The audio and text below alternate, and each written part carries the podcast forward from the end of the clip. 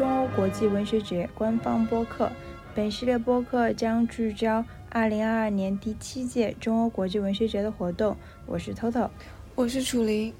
我和楚林将代表中欧国际文学节的团队，通过播客的媒介，跟大家分享本届文学节的一些活动亮点，跟大家介绍一些非常优秀的中欧作家及其作品。那今年文学节的主题是与科幻相关的。本节目中提及的大部分作品呢，也都是有中文版本的。嗯，本期节目我们将回顾芬兰作家哈努纳亚涅米和中国作家唐斐的对谈。两位作家就线索交织、科幻、奇幻与现实的主题进行了深度的对谈。嗯，首先呢，我想给大家介绍一下芬兰作家哈努纳亚涅米。作为芬兰著名的科幻奇幻作家，他的作品《侠盗若昂》三部曲。呃，量子窃贼、飞行王子和英国天使广受读者喜爱。那这三部作品呢，均由科幻世界引入中国出版了。我们还请到了《飞行王子》和《英国天使》的中文版译者孙佳担任这场对谈活动的主持人。那哈努除了科幻作家的身份之外呢，他也曾被芬兰国防部招募为研究员。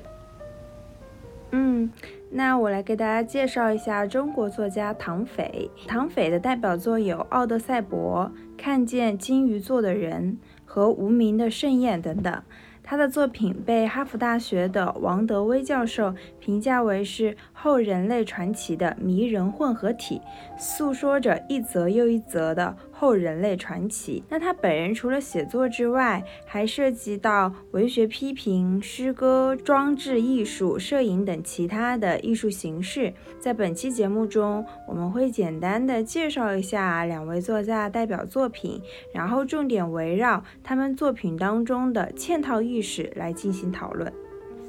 那首先想给大家分享一下中国作家唐斐作品中的一些叙述表达。在阅读他的作品中，常常会发现啊，似乎总是有一些血肉模糊的亲子关系描写。比如说，在他的作品集《奥德赛博》中，就有这么两个小短片，讲述了母女和父子之间的这么一个无法和解的故事。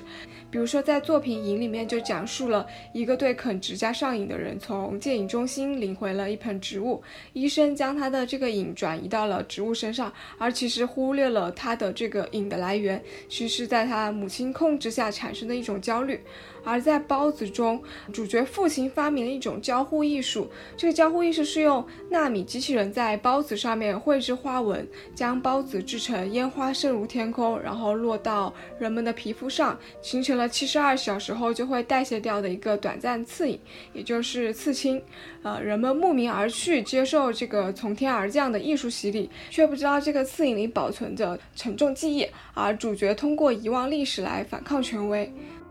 是的，这两个故事的共同点都是在于说，主人公们并没有成为上一代希望他成为的那个人。比如在包子中，这位父亲因为自己经历了大规模的杀戮，失去了他的家人，而这段记忆也被强大的国家机器所切割，不允许被诉说，也不允许被提及，所以他身上背负着非常惨烈的生命的创痛。那可能很多跟他同样遭受过这种创痛的人，选择了遗忘，选择继续生活，但是他却拒绝遗忘，于是创造了上面提到的那个刺影。他想通过七十二小时的图案去画下他所经历的噩梦，他希望他的儿子也能继承他的过去和他的手艺，但是另一方面他又觉得说他儿子其实不符合他的要求，嗯。从另一个角度来说，我们切换到儿子的视角，他作为一个不曾经历过那段历史的人，他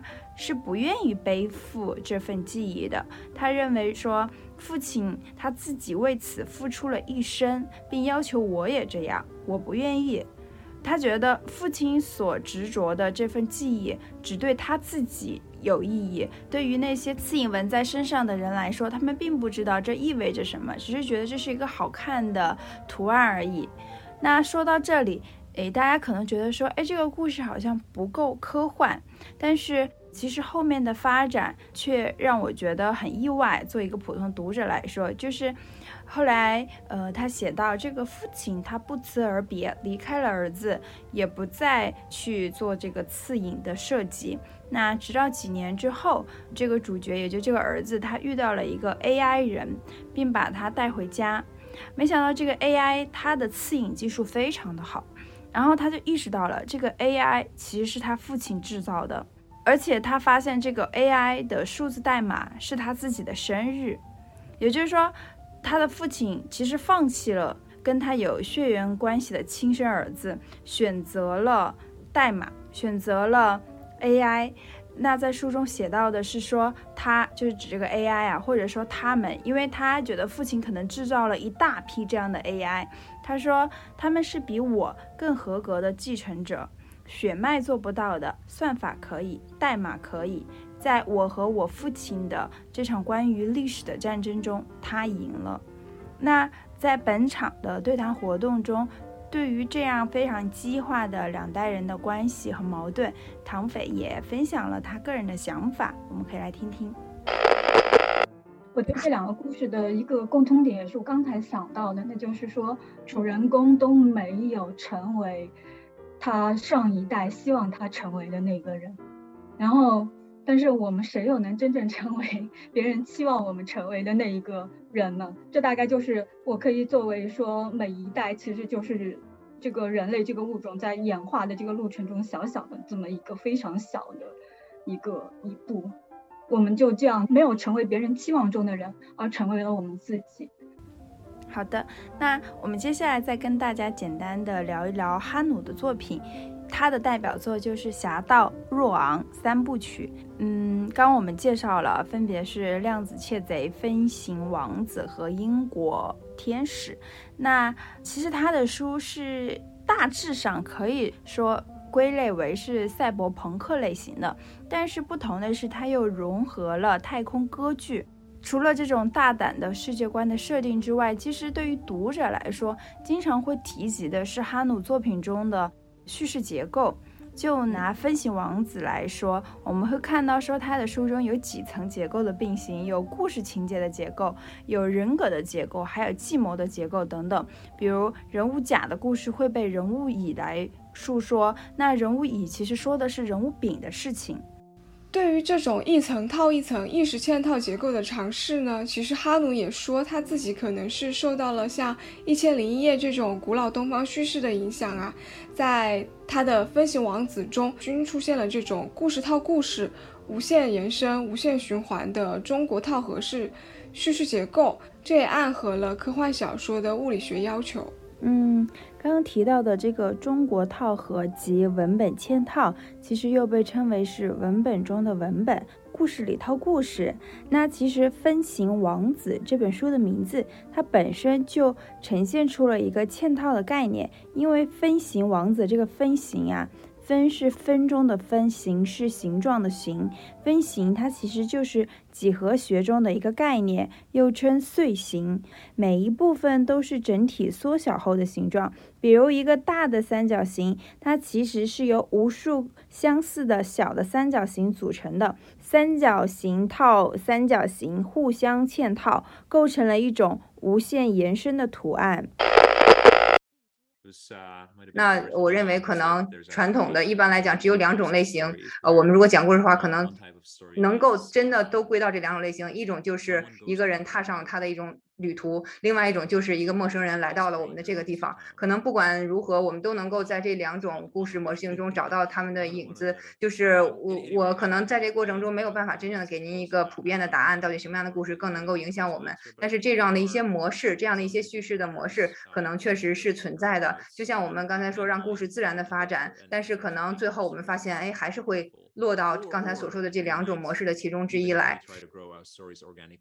嗯，除了像科幻小说创作中存在比较多的这种呃复杂的叙事结构之外，创作主题也是作者们一直在不断探索的主题。呃，比如说在本场对谈的两位作家呢，在他们的作品当中，我们常常可以看见记忆的这个主题啊。比如说刚刚聊的唐斐的作品集《奥德赛博》中的两个故事，他们的核心其实都是限制记忆。作者本人唐斐也认为，所谓过去的记忆，其实是构成了现在的自己。无论是我们对当下的事情所做出的这一些一系列反应也好啊，还是对现在的自我的一种认定，其实都是源于过去的我们的那些记忆。我们可以一起来听一下他是如何分析作品中的记忆主题的。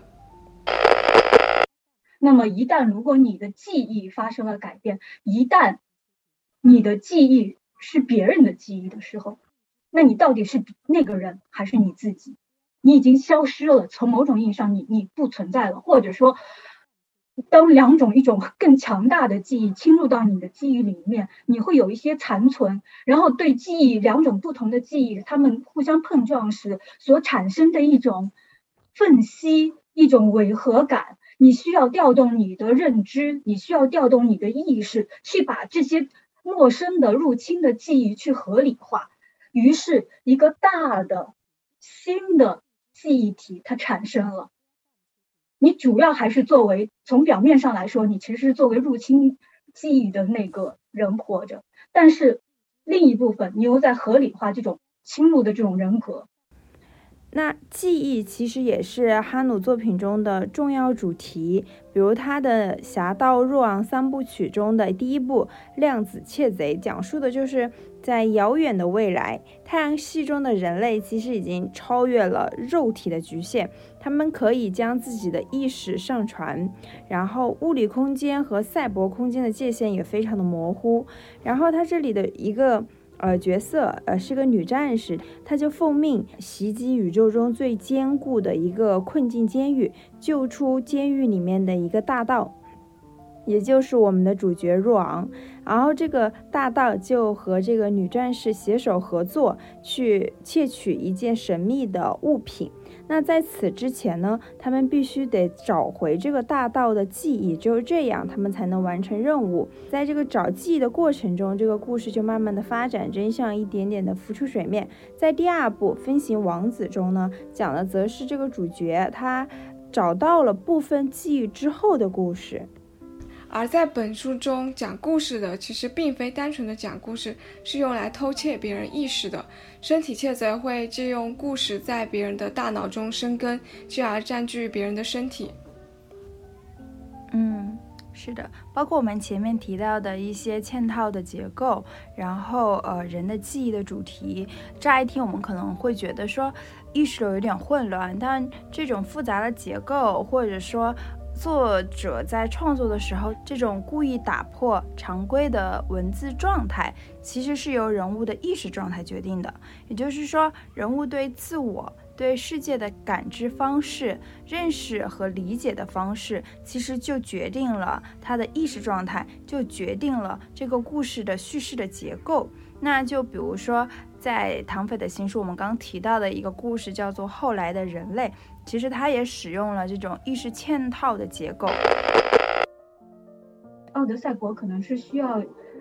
反复去，可能要给他一个机会读第二遍或者是读第三遍，你会发现很多我在里面故意埋置的那种记忆的裂缝，一种错愕感，以及层层递进的接近现实的那个过程。和一般科幻小说不一样的是，我在这个里面把。谜底放在了前面，就是在小说的前面，其实已经讲了这个嵌套游戏对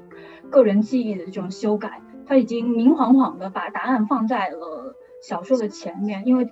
但是可能要到最后大家才能发现这是个谜底，就是这样的一个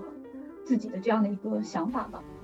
嗯，那《奥德赛博》这个书名的话，我想其实大家应该都挺感兴趣的，因为这本书名其实是唐斐和他的编辑一起创造出来的，并且这个名字和书中的故事都和《奥德赛有高度的相关的，比如说伊萨克岛、奥古基埃岛以及塔萨城，这个都是在奥德赛博里面的一些重要事件或者是一些重要地点。不过还有一个很有趣的是，在访谈中，哈努问到唐斐在作品《奥德赛博》中是不是也在玩一个梗，因为在《奥德赛》中有一个故事情节，就是当一个独眼巨人和奥德赛在对话的时候，他问奥德赛你是谁，然后奥德赛回复是 No one，然后当他出去之后，其他人问是谁把你弄瞎了之后呢，他也回答了这个奥德赛的回复 No one，所以这其实是一个。科幻迷之间的一点点小趣味。当后来的对谈中，哈努也问了唐斐，在《奥德赛博》中是不是也有这种身份空白的桥段？可能是